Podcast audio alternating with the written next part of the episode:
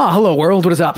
Welcome back to the Feelings Lab. I'm your host, Matt Forte, and on today's episode, we're talking trust and safety in online conversations.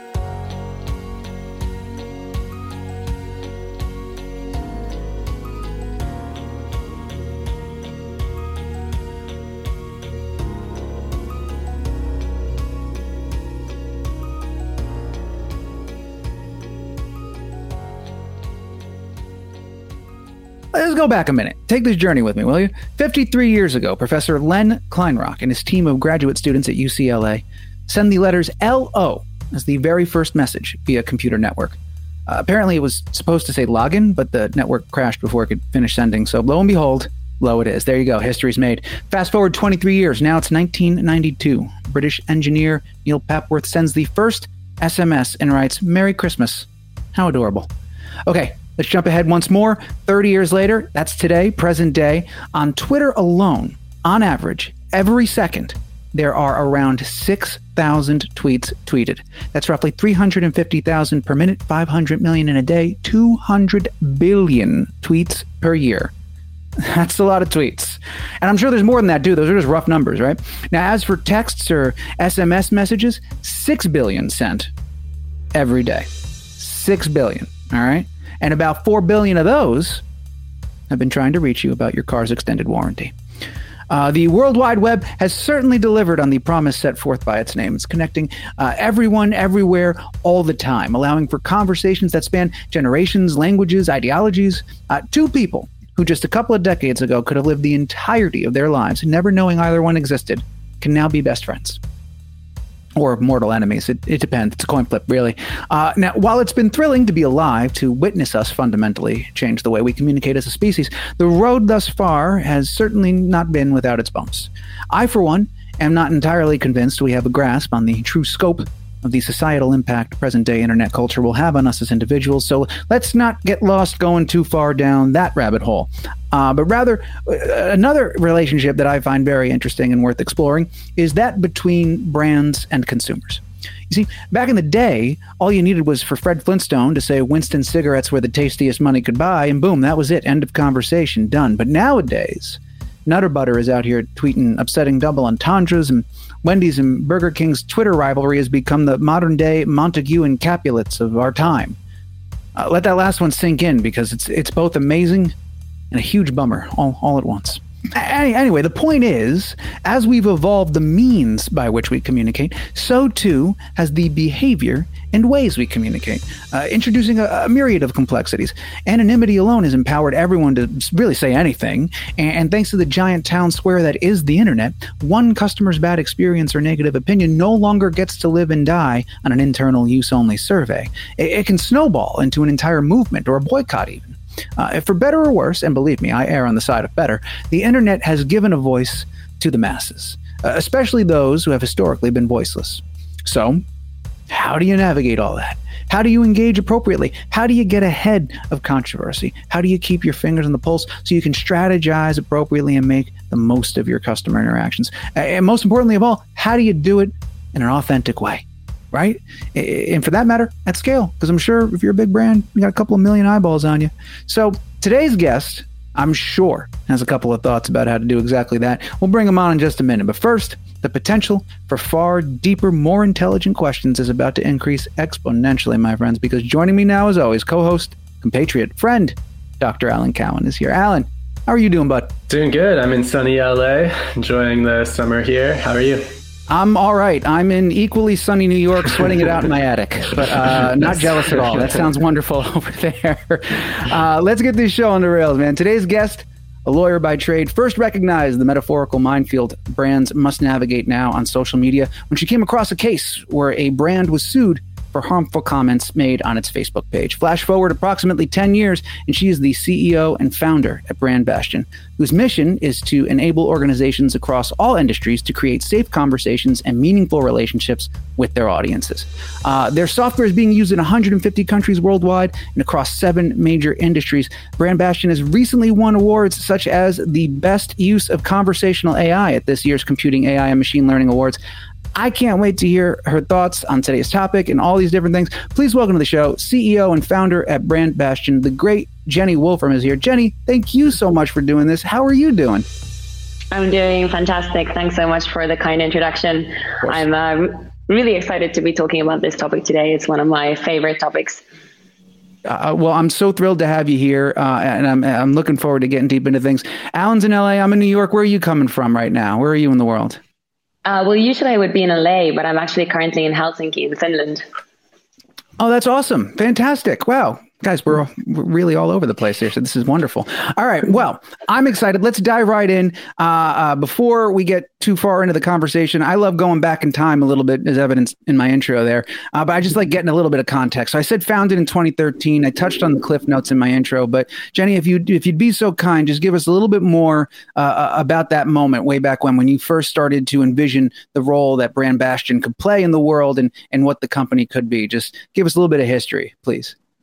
Yeah, absolutely. So back in 2013, I started researching. I was going through every Fortune 500 brand, looking at their Facebook pages, and I saw that the majority of them were getting hundreds, if not thousands, of comments across the posts they were making. And people were asking questions. They were giving really valuable feedback. Um, they were also posting you know, harmful comments. They were spreading spam. They were, you know, bullying each other. And what I saw consistently at the time was that brands, they just didn't have the bandwidth uh, to be able to interact with these comments. So then at the time, I was thinking that how, how can brands deal with this? I mean, it requires you know a lot of people a lot of time a lot of effort. And uh, i reached out to these brands and i was asking them how are you doing it? And most of them they were trying to manage it uh, with people. They were trying to manage it with agencies. But the truth of the matter is and was at the time as well that you really need technology to be able to actually interact when there's so many comments coming in across the globe, um, different time zones, different platforms, and so forth. So that was really the the thought I had at the time. How can we use technology to help brands address this challenge? Mm-hmm. And additionally, as well, um, one of the things we were thinking about was that you know social media doesn't have borders, so we really wanted from the start to bring build something that would be applicable in many languages um, across the globe. Yeah, amazing. There's uh, a ton in there that we're going to unpack as we go throughout our conversation today. But thank you for, for giving that little uh, catch up history there and, and, filling us in. You know, I thought it'd be fun in shaping today's conversation. I took a look at uh, the Brand Bastion website, and you guys list right in the main there the three solutions uh, you kind of outline. And I thought that'd be a great little format to loosely follow today, tackling safety, care, and intelligence, as it were. And so to that end, uh, we'll start with safety. And uh, I'd love to get both of your thoughts, Alan, too, as well, on this. When we talk about about keeping a brand safe or, or maintaining safety uh, within a conversation or, or, in a conversation online, just in this context. I'd love to get a better understanding, uh, just not myself, but for our listeners, what we mean when we're saying safety and how we say safe in, in, in this context. Alan, you seem to be the one. John, let's go with you first. What do you think, man? What's I'm happy to, happy to take over here. Yeah, no, I, have I've been involved in some of these conversations at social media companies, at search engines, and safety is sort of one of the bedrock principles of how you uh, monitor conversations online, how you have productive conversations online, which is obviously so important.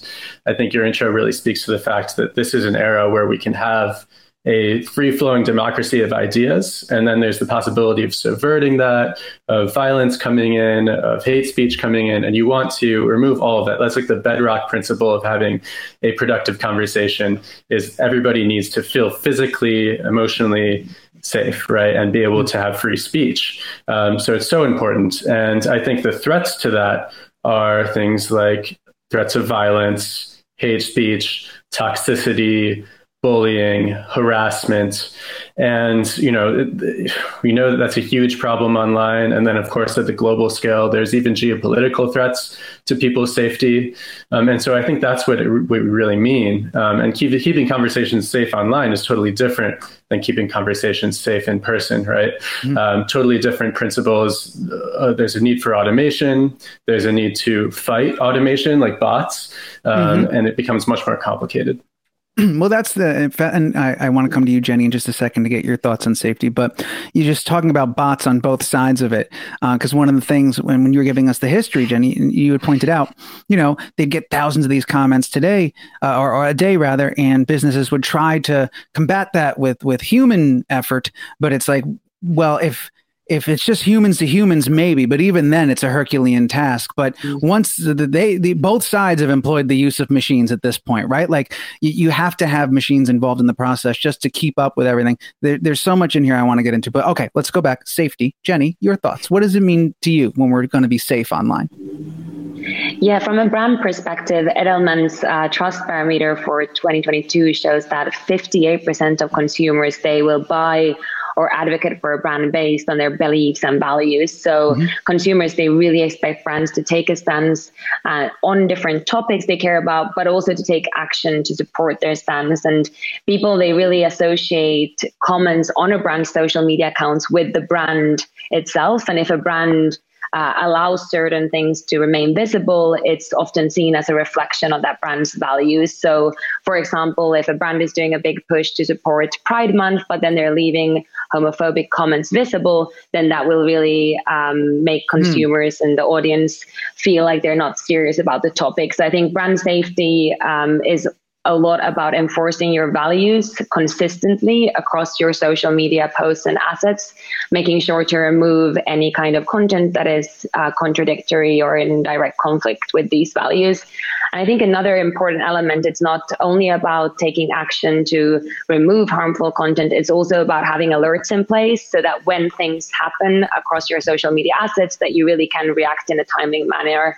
And that's also part of keeping your, your brand safe.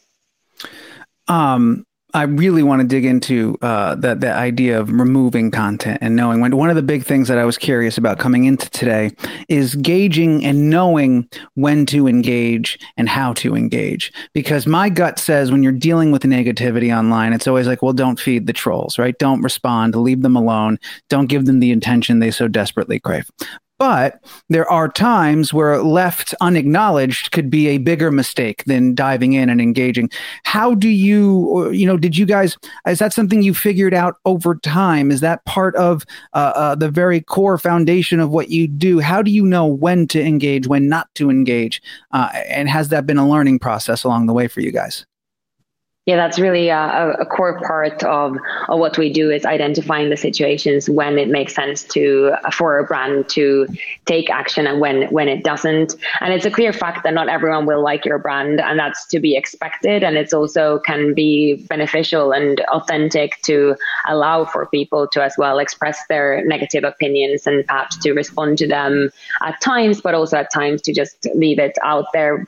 But I think the key thing here is to to really set up a strategy in terms of what you allow as a brand, what you don't, and what you want to address and what you don't want to address. So some of the things that we always start with when we start with a new client is really diving into all the engagement and then having a conversation with the brand to to see uh, what their values are and how they want to interact. And then uh, granular categories, that's super important. So we have over a hundred different types of categories going from like constructive uh, negative feedback to you know a customer care complaint about um, you know delivery. So there really needs to be a lot of granularity. And then um, i think the essence is that uh, if someone is making a comment with the intention of causing another user harm then it's something that you always have to um, hide and take action upon. Whilst if the the comment is from a user that is experiencing a problem, needs help, then uh, of course you need to um, give that person help. So it's also about having empathy and really um, making sure to uh, look and address each comment as a comment on its own and looking at the context as well. Um, the, the one of the things that piques my curiosity, and this was also on my list, you mentioned the categorization of the the the type of comment, the the level of intensity, and uh, the the taxonomy of toxic things, if you will. Is that did you give a number there? How, about how many? You said over a hundred. How many thing, categories? Yeah, we have over a hundred different categories. Yeah, and it also depends a lot about the industry and the vertical the client is in. That's what now is that uh is that a living list? Like when you started 10 years ago, did you have over 100 or has it grown over time? You're like, "Well, that's a new terrible thing. Let's put it on the list." Like Yeah, it's definitely grown over time. Ah, bummer, but also very cool.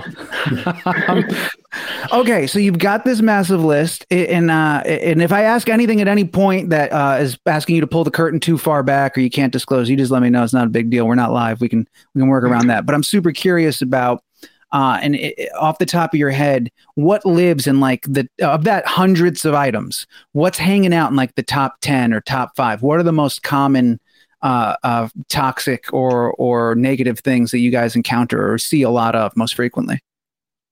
Yeah, I think during especially the pandemic, there were a lot of new, extremely sophisticated scams going around on social. Hmm.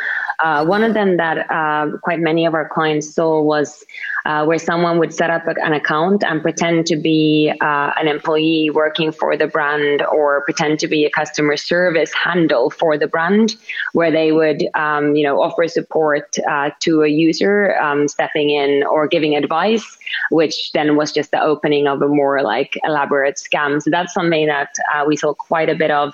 Um, and also, I think just with the pandemic and a lot of people struggling um, with different challenges in their life, there was, of course, a rise in mental health challenges. And that was also reflected on social media, where we did see an increase in just um, toxic comments or comments that were being um, extremely hateful uh, towards other users. So I think it all kind of uh, is reflective of the the kind of societal um, challenges that we've had at large. We see all of that then on on social in turn. Wow. Um, I'm curious when we talk about those um, over 100 categories, is that is that uh, limited to toxic interactions or, or, or does stuff like spam and like porn and phishing scams and all that noise does that does that fall within those 100 categories or the 100 categories limited to uh, sort of human responses or, or something i'd associate more with like an attack it yeah, it just covers the whole it's spectrum. Everything. So there's everything, yeah. And then we also have, um, of course, we also have a lot of uh, topical categories because uh, quite often we need that context um, so that it would mm. have both uh, a topical tag uh, specific comment, but also um, then a, a, category specific tag, depending on if it's harmful or if it's a customer um, engagement category. That almost feels like you talk about the topical categories, it's a living list. Like that's a full time job in and of itself, is just keeping an eye on that and, and, and maintaining that. Uh, new scams constantly popping up, like the ones you mentioned just there. Uh, I assume, did you guys, when the company was founded, you put a mechanism in place to to remain agile, like to like you knew even ten years ago, you knew that things were not done growing, so you'd have to be able to to stay on a, a top of that and ahead of that. Is that just a, a whole team that you guys have, just keeping their eyes on the on the terrible things that are happening on the internet? yeah, I mean that that is the, the, that is the kind of bread and butter of what we do, yeah. uh, content classification on social media. So we actually have a really big team of uh, humans that are uh, classifying content okay. around the clock. Um, so we have over uh, a hundred um, humans that are just yeah. going through content, and that's also how we're consistently making sure that our training data that we use for um, our AI is is up to date because um, okay. the la- language is yeah, language is changing. Um, new things pop up all the time. So it really is an ongoing um, We're we're getting into the fun nitty gritty stuff. So the humans are part of it. They're the people. We need the humans. They're the best at identifying the new things and, and spotting the new things. And then once your humans identify that, and I, I understand that I'm oversimplifying uh, to a great degree, but we'll say the humans identify the new things. That's when the AI steps in to then detect the things the humans found. Am I following that? Is that correct? Ish right? Um, yeah, so there's a few different things that uh, play as part of this whole um, this whole process. So uh, one part of it is, of course, the the training data. So our um, that we feed to our AI, and there we need humans to accurately um, tag the data. So that's why we built these um, huge databases of, of tagged content. Uh, mm-hmm. But then another part of it is that there are certain uh, things that just AI in general has a really hard time, as, as you know, being able to identify. And some of the big, biggest challenges we have there is, of course, context, its modality, its uh, referentiality and its sarcasm. So there as well, we use a combination where first the comments are run by our AI, and then if the AI doesn't have high enough confidence in these types of situations, then there is a human or several humans that will then kind of weigh in And ultimately, we can then use that data for training purposes. And then we also have a lot of quality assurance in place because, of course, everything on social media is public. So we need to make sure that we maintain the highest possible accuracy at all times when we take actions. So there's a lot of different parts, but ultimately, all the time, it's uh, AI and humans working very closely together. And that's really what we believe is essential to be able to do this well. Yeah. Yeah, we hear that a lot, uh, especially in the conversations we're having. Alan, well, and I, I'm, I've asked you a version of this uh, many times in, in this show's run now, but why is that? Why, why is the AI hitting a wall? What are, what is the AI struggling with, and and why is it struggling with it? And and Jenny kind of answered that, but I love uh, when you get deep and in the in the weeds on this for me. And then once you give me that, I want to know. Uh, uh, I, will have some follow ups, but let's start there for for the beginning. Uh, getting deeper into it, what, why doesn't it? Why why do we need the humans? What's going on? Here? I mean, I, I, think I think Jenny hit on a lot of those points, which is mm-hmm. you know when when you have things like sarcasm, it's a real challenge to gen, oh, you know, build it? an algorithm that understands that, right? And that, because it's so yeah, it's, it's so contextual, right? Um, the earliest algorithms to detect things like hate speech and toxicity were basically detecting certain words you know, like swear words. Um, they were detecting, uh, you know, references to ethnicities, that sort of thing, and then feeding that to human moderators. And the human moderators had this massive pile of things to go through, right? And as the algorithms have gotten better, and they're still like nowhere near human performance, but as they've gotten better, the human moderators have less to do because they've uh, filtered out all the things that definitely aren't toxic that have good intent behind them and so forth and uh, and narrowed it down to things that are much more likely to be toxic. And um, you know they can even increase the threshold and say all right well let's take more of those edge cases and have humans look at them. We wouldn't have been able to consider these before because then we would have just had too many things to moderate. But now we can get more precise. Um, so the algorithms are getting better the, with large language models, and I'm sure. Actually, I'm curious uh, for Jenny how you're sort of incorporating the newest advances in large language models. But there's been huge progress in um, in sort of exactly this, like taking the context of a conversation and using it to inform predictions as to whether something is hate speech or not. Um, I mean, that, those are some of the advances. I mean, it's going to continue to increase, right? I think with large language models, also there's a huge opportunity to advance dialogue systems. Mm. Uh, right now, it's sort of you can you can emulate how a human would speak, but it's uh, but the interaction between two people that's something that's still moving forward too. So that's another thing I'm curious uh, if uh, if that's being advanced. Great questions. I don't know. Yeah, I don't. I, I want to let the expert answer that one for you. yeah, I also was thinking that I could bring uh, forward a couple of like concrete examples of, yeah. of when when this is a challenge.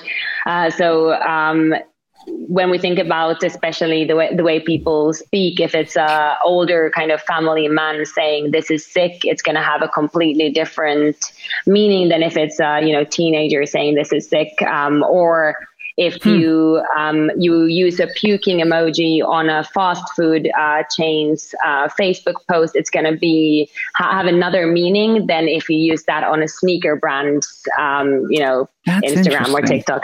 Because this is sick means, of course, for a sneaker brand that it's a really good thing, whilst for a fast food chain you don't want that um, there, and it doesn't mean a good thing. So there's all this kind of nuance. Also, if you're a company operating in the cryptocurrency space, if people are posting across your social media assets, um, cryptocurrency investment tips. It's going to be completely different than if that's being posted across, you know, an entertainment company where it's most likely going to be spam or, or scam. So there's a lot of nuance um, depending on the brand, the audience, the vertical as well to take into account, which is why it's very difficult also for social media platforms to really roll out uh, a one fits all um, model. And the way people speak, mm. for hmm. example, on, on a war games um, social media accounts, it's going to be completely different than a um, you know, a brand that is targeting, you know, young mothers. So there is a lot of context to be taken into account as well when talking about brand safety. Um, fascinated by how siloed uh, everything can be, and the the just the the puke emoji example is so strong because it really uh, illustrates perfectly how that can be uh, uh interpreted in two totally different ways. Um, one of the things I was super and Alan, did you have any follow ups before I take us off on another tangent? Uh, I just want to make sure I don't steamroll you and your ideas because you're the smart no, one. I mean, it's so interesting that all of this comes into play with safety alone, right? And that's sort of mm-hmm. the bedrock of like, let's take out the toxic stuff, the stuff with bad intent. Um, but I'm sure it's even more complicated when things are written with good intent um, and you're trying to establish sort of what are the principles that you want to embed in this AI or even a human agent that's going to respond, um, because you want to facilitate a conversation between you know tens of thousands of people, millions of customers potentially, and a, a sort of single organization that's being embodied in a single conversational agent. Or you know, so how do you kind of encode those bedrock principles of context into this uh, system? I'm really curious about that. Yeah, that's such an important topic, and it's something that we've been thinking a lot about. And it's also something that we, from the start, we've really been involving our clients actively in these conversations, as well as the the platforms at large. But there are um, many situations that also um, just in a sense remain as a challenge. Like one uh, that we've had numerous discussions with our um, clients that are in the um, you know clothing industry or the in e-commerce with is that certain uh, brands they feel that if someone posts a comment saying, for example, made in a certain country, that should um, that's uh, negative comments or that could be even a brand critique and then the question of well which countries are then uh, you know positive countries to be made it and negative countries to be made it, it very quickly becomes a very um, loaded question. And those are the kind of things that um, obviously we have to very much think about when we're training AI and when we're, um, you know, discussing with brands and and so forth. So that's an example of something that you know com- comes up and it's very important to um, address in, from like many different angles.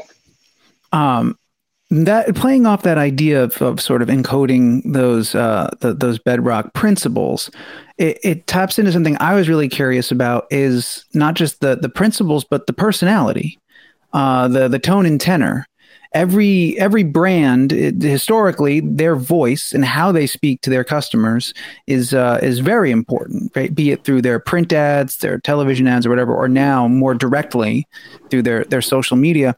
And uh, you know you guys one of the things you do you come in you not just identify all this stuff but you help respond on behalf of those brands. You come in and i would imagine just pulling two that were on the site, like NARS Cosmetics and Netflix are going to have two very different voices, different personalities, and how they address their customers.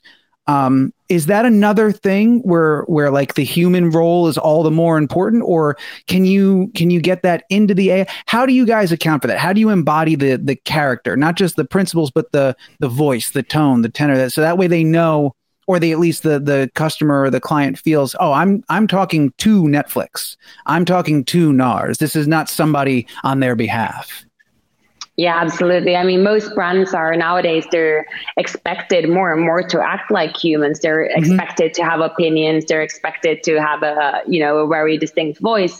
So when we start uh, with a client, like understanding the conversations the brand is receiving and looking at historical ways they've been engaging is essential. And then ultimately, uh, what our system will do is to pull in all those conversations and organize it based on topics, looking at what people are asking, um, what are the key questions the brand is receiving, and so forth. And then the brand would set up up to 30 to 50 variations of a response per specific category. And that way, it is the brand that is kind of defining the voice they want uh, to apply. And then uh, basically we're using then our technology to be able to identify comments that fit into, for example, is it a customer complaint? Is it fan community? What is it about? And also to be able to prioritize uh, what has higher urgency and what has lower urgency at scale. But then ultimately we have humans as well very closely involved. And we also have a human uh, verify every response before it goes out just to make sure that we're not responding to sarcasm we're not responding to comments that yeah. may have some kind of hidden meaning so we're not um, as everything that we're responding is is public uh, we do also um, have solutions for uh, direct messages or private messages, but most of the time we're doing public responding, which really means that it has to be extremely accurate, and that requires that combination of uh, technology and humans. Yeah. So interesting because you're right. People do, especially because of social media, the very nature of it. You you expect to communicate with Nike in the same way that you communicate with your friends. And so there's a person, and it's like back in the day, a brand had a mascot. So that way, when you thought of the brand, you thought of the mascot. You had the Marlboro Man. You had, uh, I don't know why I keep choosing cigarette brands. I know other things, uh, but but they have the most impactful mascots, I guess, from back in the day. But like, uh, but now that's less of a thing. It's more about uh, finding your voice and and, and be Alan, the psychology behind that of of why uh, uh, we we need to associate this multinational conglomerate with a person. Why why why don't we think of it as a big entity? Why do we need to think of it as an individual? What, do you have any thoughts around that, or, or how that changes the way we communicate and and things like that with them? You know, I think that there's a, a real advantage to that, which is if you can talk to, to an organization, you can potentially be heard, right? You can actually say, this is my feedback, this is my sentiment, and the organization can respond. And, you know, sometimes it will be to help you. Um, and you can have a, you know, you might want to call Verizon and ask why, you know, something is going wrong with your plan, or you might want to call it, call the brand, call the organization. It could be a governing body, um, and actually be able to get information out of it.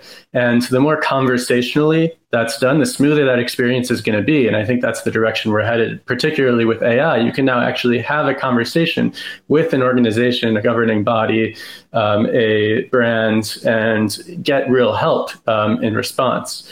Um, the other thing I'm sort of curious about, and this uh, I think would be really interesting, is if when users are talking to the brand, are we able to deliver that feedback, their sentiments? To the organization in a way that informs their decision making? Is it a two way conversation? And how, how, where's the progress there? Where do we see that going?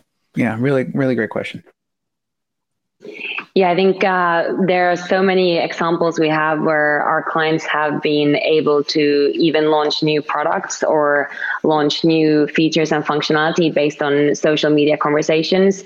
So, um, a big part of what we do is not only issuing responses on behalf of the brands to so to make sure issues are resolved, but also taking all that feedback and aggregating it and showing brands what people are saying. And we've seen this um, also very impactful on the advertising and on the marketing side. Mm-hmm. We had, for example, um, a client that's in uh, a leading fitness brand, and they um, had this big campaign um, uh, a while back where they were the message was to to kind of get strong, um, but then um, our system was able to pick up very quickly that people were reacting very negatively to it. And mm. our kind of topical um, scanning showed that it's because people felt that the models used, they were not healthy looking. They looked like they, um, you know, hadn't eaten enough and so forth.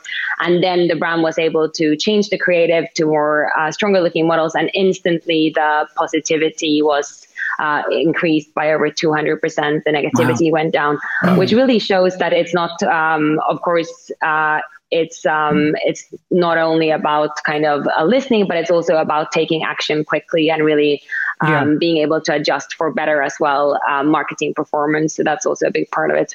Well, yeah, great because if they don't, right? Then the perception becomes why am i even talking to them? They don't hear me. There's no point. I'm just screaming into a void. So they have to react mm. to f- form that bond. Otherwise they're walling themselves off from the from the community and I, am listening to this and I'm like, why do focus groups even exist? Why do customer surveys even exist? You're going to get a more authentic response from what people are just organically saying and doing. And that feels, and that ties into just bringing it full circle to the, the, the three supports, the intelligence part where you guys help, um, you know, brands strategize and stuff. When you have all of that data, it's um and keep me honest here but it's it's unsolicited in that you're just really reading the tea leaves. You're telling them what what the community is saying and analyzing that. You're not soliciting feedback right? You're not sending out surveys and things of that nature. You're just looking at what they're giving you which is their organic responses and their is that right? Or or am i wrong? Is there some survey work in there or something? No? Uh, there's no survey work involved. No. it's just yeah.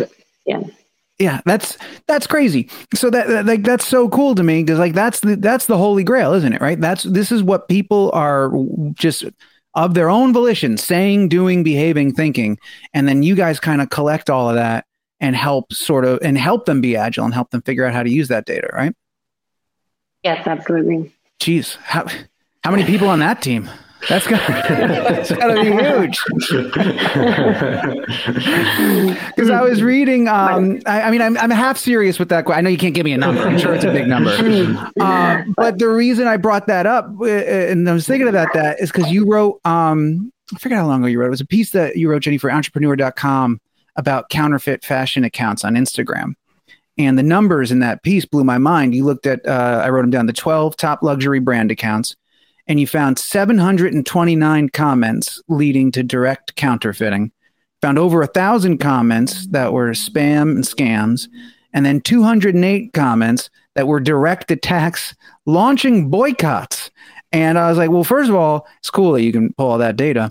But second of all, how do you even begin to combat something like that as a brand? How do you push back uh, uh on something that, to me feels like such a complex, like tapestry of of negativity and and people organized with the sole intent of undermining the reason those companies exist is getting their stuff for free or, or leeching their how do you push back with, with numbers like that? Which i know when you're talking about millions of followers a thousand comments isn't that big of a deal but they the impact could be huge Absolutely, yeah. The impact can be huge, and uh, people nowadays, I mean, they use social uh, both for like search uh, and also for right. discovery, where they're actively, if they're looking to buy from a specific luxury brand, they're going into their Instagram, they're going into their TikTok, they're looking at the comments, they're looking what other people are saying, and so forth. So one of the key things that they these kind of brands need to make sure of is that they're um, that it isn't a breeding ground for counterfeit sellers. If um, Chanel had outside their um, you know the,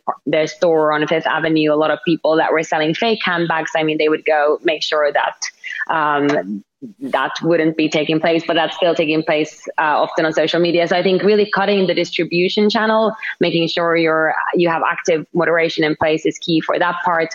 And then when I think when it comes to the boycotts, I think uh, that's something that um, is one of the great things I think about social media, where um, really consumers can get together and they can be heard. So here, I mm. think for brands is important to really listen and really understand like w- what is uh, what is the challenge, what are people saying, what do consumers want, and then taking action uh, and then making sure that they communicate the action they've taken. And and here we have also seen quite a lot, especially in the luxury space, that there is also um, campaigns um, spreading, for example, false information. But we have seen that when brands take an approach where they are responding to this these kind of accusations, responding to it one on one, it can very quickly as well um, turn around and people get the right information and and so forth. So it's really about um, just having uh, you know a strategy in place, making sure that um, you are paying attention and then um, taking action. And then one of the things as well I wanted to mention is just this kind of broken windows syndrome um, that uh, we see so often on social media, which also goes back to your, the comment you made about surveys, which is that when people are um, spreading, you know, harmful content on a brand's accounts, when they're being extremely negative, we've seen that other people are much more likely to join in and become negative mm. and spread harmful content. So it's really feeding, um, it's really feeding, the comments are feeding each other like a snowball effect, which really means that when you come in early, um, and you actually actively moderate a conversation, it will essentially just become better for all parties involved. So funny. I was thinking about um, Alan, when we were talking to Dacher and I, we were talking about how is, are things really bad now, or do I just think they're really bad now because I see so much news about how bad it is? Like, and so I started to wonder: is this a similar thing where are there more mean people on the internet, or can I just hear all the mean people? Is that what it is? And, and uh, that's just really interesting to hear the talk about the the broken window syndrome. Uh, uh, what yeah. you know? Do you think the internet has actually made some people people be more mean as well? It sounds like it has in some instances. There's definitely been effects of how algorithms are upregulating certain aspects of conversation that people are picking up on actively. They're saying, "Well, I'm more likely to get likes if I do this, whether it's yeah. conscious or subconscious." There's right? Motivation there. Um, yeah. and, and, you know, uh, for Twitter, it's you know, so you say something that's controversial um, that gets people a little bit angry people will comment on it people will reply people you know it gets the conversation going. Um, and i think of course the challenge for responding to that is how do you surface the response or how do you surface the the message that you want to reply with that you're actually you, you hear the anger you know why they're angry these are the things they're doing about it so that it, it actually appears in tandem with the angry comment right yeah. Uh, and i don't think that there's really much of a way of doing that right now so it's probably one of the big challenges but yes no i do think people's that certain certain emotional tenors do uh, get uh, kind of rewarded by social media, um, by the way that online conversations are being moderated, and we need to do something about that um, and yeah, respond to that. Uh, what? what well, how do how do we fix that for me? Because it, it is yeah, it's just the worst. If you could just make it just make it only better. If you could do that, I'd appreciate that. I mean, yeah, within these um, sort of algorithm, algorithms that are, are sort of moderating these conversations at the, the, the initial level, um, right now they're being they're being optimized for engagement to some extent, and then they're mm-hmm. also being mm-hmm. corrected so that they don't to too much upregulate hate speech and, and toxic forms of conversation. There's a lot being done there, but still fundamentally the algorithm is saying this is something that people want to see. And I know this because they're liking it, because they're commenting. Um, and that can easily be exploited because trolls are really good at making people outraged and then they like it or comment on it. Um, it generates a conversation that, and suddenly that's jumping to your, the top of your news feed. And so it really needs to be embedded in the algorithm the sense of like why are people paying attention to this? Is it just because it's making people angry? In which case you know that should be appropriately down regulated so you need to understand um, you need to predict what the emotional tenor is how people are responding emotionally. And i think when you're in an organization that's sort of operating within these mediums and trying to play by their rules, but also be able to mitigate some of those effects, kind of the same thing. Uh, if, if you understand why something is going to be upregulated, you can sort of model that and you can embed a response that sort of addresses the user's emotions, the, con- the consumer's emotions when they see that comment and speaks to those. This may be a question with no answer. Or it may not even be a good question. It may just be a dumb question. Let's find out together.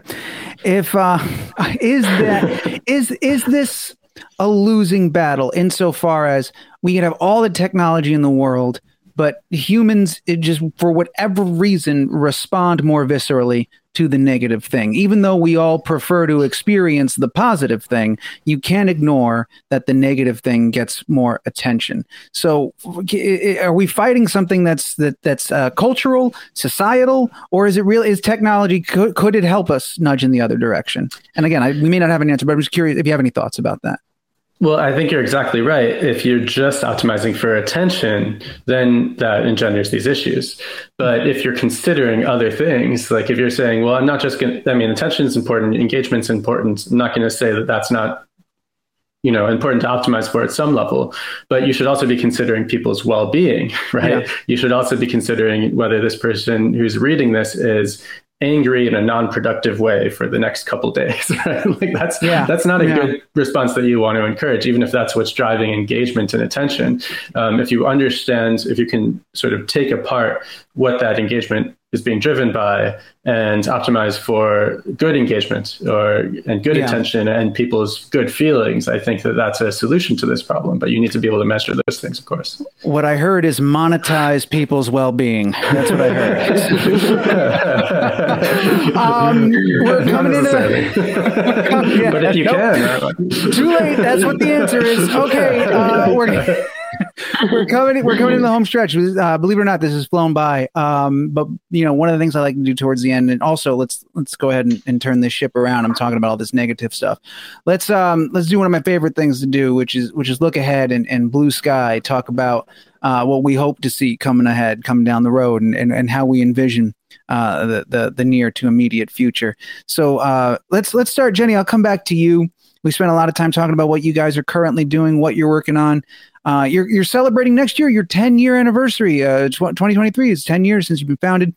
What what are the types of things again without giving away as I like to say, the 11 urban spices and, and spoiling any uh, industry secrets. But what are the things that you're excited for, that you're looking ahead, that you guys are working on, the thing that's going to take it to the next level? Um, it, you know, give us a little bit of that blue sky, perfect world. What what's the what's the best next five years look like? What do you think? Well, there's so much going on uh, in the space of social media. So uh, we're really excited about um, really just helping brands have on the best possible conversations at scale and looking at well at the increased competition. There's new brands popping up daily. I think the whole um, how important comments are and how important user reviews are. It's really increasing importance. And I think also people are thirsty for empathy. They're thirsty for brands to really um, show their values, to take action. So it's such a great time um, right now for brands that are active on social media and for brands that have a social first um, kind of strategy. So we're developing tons of new functionality on our platform, really focusing on expanding to as many different platforms as possible. We're also really excited about um, helping brands really push as well conversations from the public domain to the private domain to have longer, further conversations with their users. And in general, we're you know excited to expand, uh, looking to have you know bigger impact, work with more brands, more platforms, and uh, you know we're growing our team in in on three different continents. So in that sense, we're wow. Congrats. excited for the growth. Thank huge. you. That's awesome. Mm-hmm. Um, you know, we've talked a ton about uh, you know text analysis and, and, emoji analysis and things of that nature. I know this is a completely different beast. Uh, Alan, you guys have done audio and, and video analysis in regards, to, you know, for emotion science.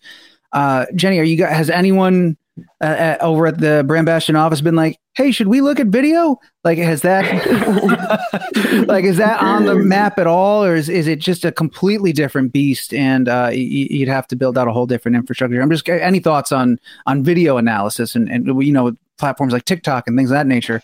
Uh, you know, conversations there. Is that happening? You thinking about that at all? Uh, yeah, we, we are thinking about it, and it's definitely on our radar. But at, as of this uh, moment, we're mostly focused on the tech side. Yeah. I, I, well, I'd imagine it's a completely different tool set, right? It, it, there may be some overlap, but you gotta. It's almost like from a ground up kind of thing. Um, uh, last, you know what? Last question, because I mentioned your 10 year anniversary coming up. Let's let's do a fun one. Biggest difference between when you guys first started 10 years ago and where you are 10 years now people, companies, anything changes a lot over a decade, and it's hard to feel that year to year. So if you look back on yeah. day one and you look at now, what's the what's the biggest difference other than amount of people or whatever?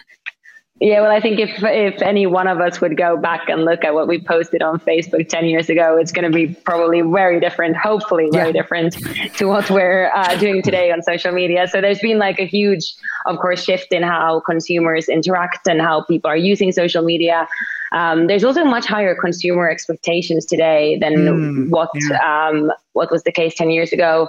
Um, there's also, um, you know, a lot more competition um, amongst brands, um, and and really a, a bigger need to uh, to do well on social. There's also um, more social media platforms as well to take into account, and a lot more happening in the world, of course, um, as we've seen during the past uh, couple of years. And from a company perspective, I mean, uh, we of course have a lot more solutions today than what we had back in the day. We also have um, over a thousand accounts as clients. But then we also do have some some of the same clients that we had as well uh, ten years ago, awesome. which is which is fun. Uh, yeah. But yeah, I think um, I mean in in looking at just the space we're in, I mean things changed so much. So it really is. Uh, that's a that's a hell of a feather in the cap to have clients stick with you for over for, for a decade. That's amazing, especially in the line of work that you guys are doing. That's uh, that's kudos to you. That's really cool. That's amazing. Thank you. For sure. Uh, all right, I got to wrap things up. Uh, before I get into the intro here, Alan, anything you want to uh, contribute or say before I say goodbye to everybody and, and thank everyone for being here? Uh, no, I mean, I think this is super exciting. The yeah. idea of giving a voice to an organization so that people can talk with it is really the way of the future. Um, and of course, you mentioned going into beyond text, going to voice and video.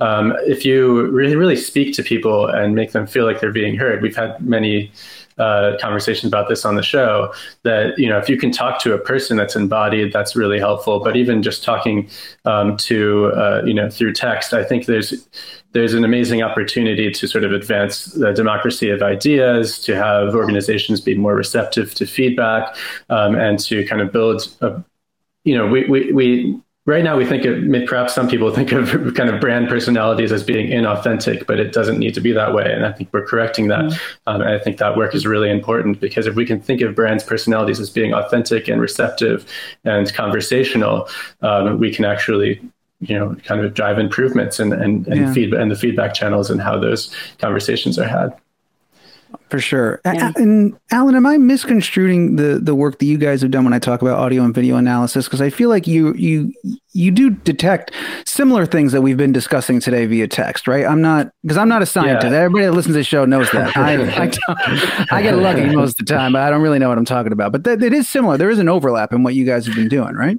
There's certainly an overlap. I mean, we do the kind of basic like let's let's deconstruct this sentence. I mean, we don't look at the semantics because that's kind of being solved by large language models. But what is the kind of hidden emotional intonation? Is there toxicity going on? We do a yeah. lot of that, um, and you know, taking that and making it multimodal. It's really important to be able to consider what's going on in language at the same time that you're uh, looking at the way it's being said. Uh, in terms of their voice and facial expression and body and all of that. So it's yeah, it's really core to what we do. Nice. Well, I'll never miss an opportunity to ask a brilliant person to tell me I'm right. Uh, I hate to say it, we got to wrap it up. Unfortunately, uh, we are out of time. Uh, Jenny, before we get out of here, a monumental thank you uh, once again for just taking the time to hang out with us today and, and chat. It's, it's truly, it's been wonderful to have you on the show. It means a lot to us. So sincerely, thank you very much. Um, thank you. Of course, our pleasure, Alan. Uh, if I've said it once, I've said it about thirty-five times because I think I think that's how many of these we've done. Uh, there, there is no show without you, sir. So thank you for being here with me as well today. Thanks, uh, Of course, of course, and uh, and finally, last but not least, thank you to you, audience person. Uh, you've just given us a big chunk of your day, and I appreciate that uh, very much so as well. So I hope you enjoyed today's conversation. That you come back around for another one soon. And hey, if you're a longtime listener and you feel strongly about the relationship you formed by consuming our humble podcast and are ready to take things to the next level, I'm here waving you in. Do it. Send us an email. All right. Ask us a question. Let's get you on the air. I'm sure whatever you got, it's good. And if I'm right, believe it or not, sometimes I am, we'll answer it as part of our next listener questions episode, which is coming up soon. So hurry up. There's still time. Uh, think of something and send it this way to the Feelings Lab at hume.ai. That's T H E F E E L I N G S L A B at, you know, the last squiggly, Hume, H U M E, dot, the, the period, not the word dot, uh, and then the letters A I. That's going to do it. Farewell for now from all of us at the Feelings Lab. I'm Matt Forte. Thanks again, everybody, and please stay safe out there.